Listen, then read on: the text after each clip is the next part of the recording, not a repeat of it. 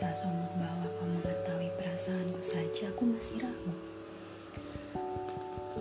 Tapi mau sembunyikan bagaimanapun juga, rasanya aku benar-benar tak sanggup melihatmu memujinya, mendengar kabar dari teman-teman bahwa ia datang menjemputmu, terbunuh oleh pemikiran sendiri ketika melihatmu senyum-senyum sendiri menatap wajahmu.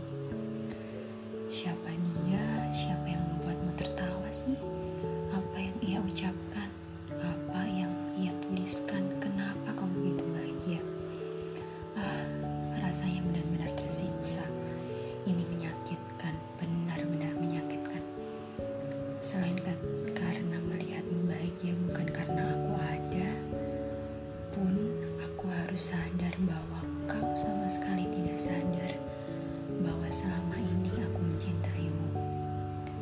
Bahkan berdoa suatu saat kau akan mencintaiku sebesar cintaku padamu saja. Rasa-rasanya hanya sebatas angan-angan yang akan berakhir menjadi bahan tertawaan para malaikat.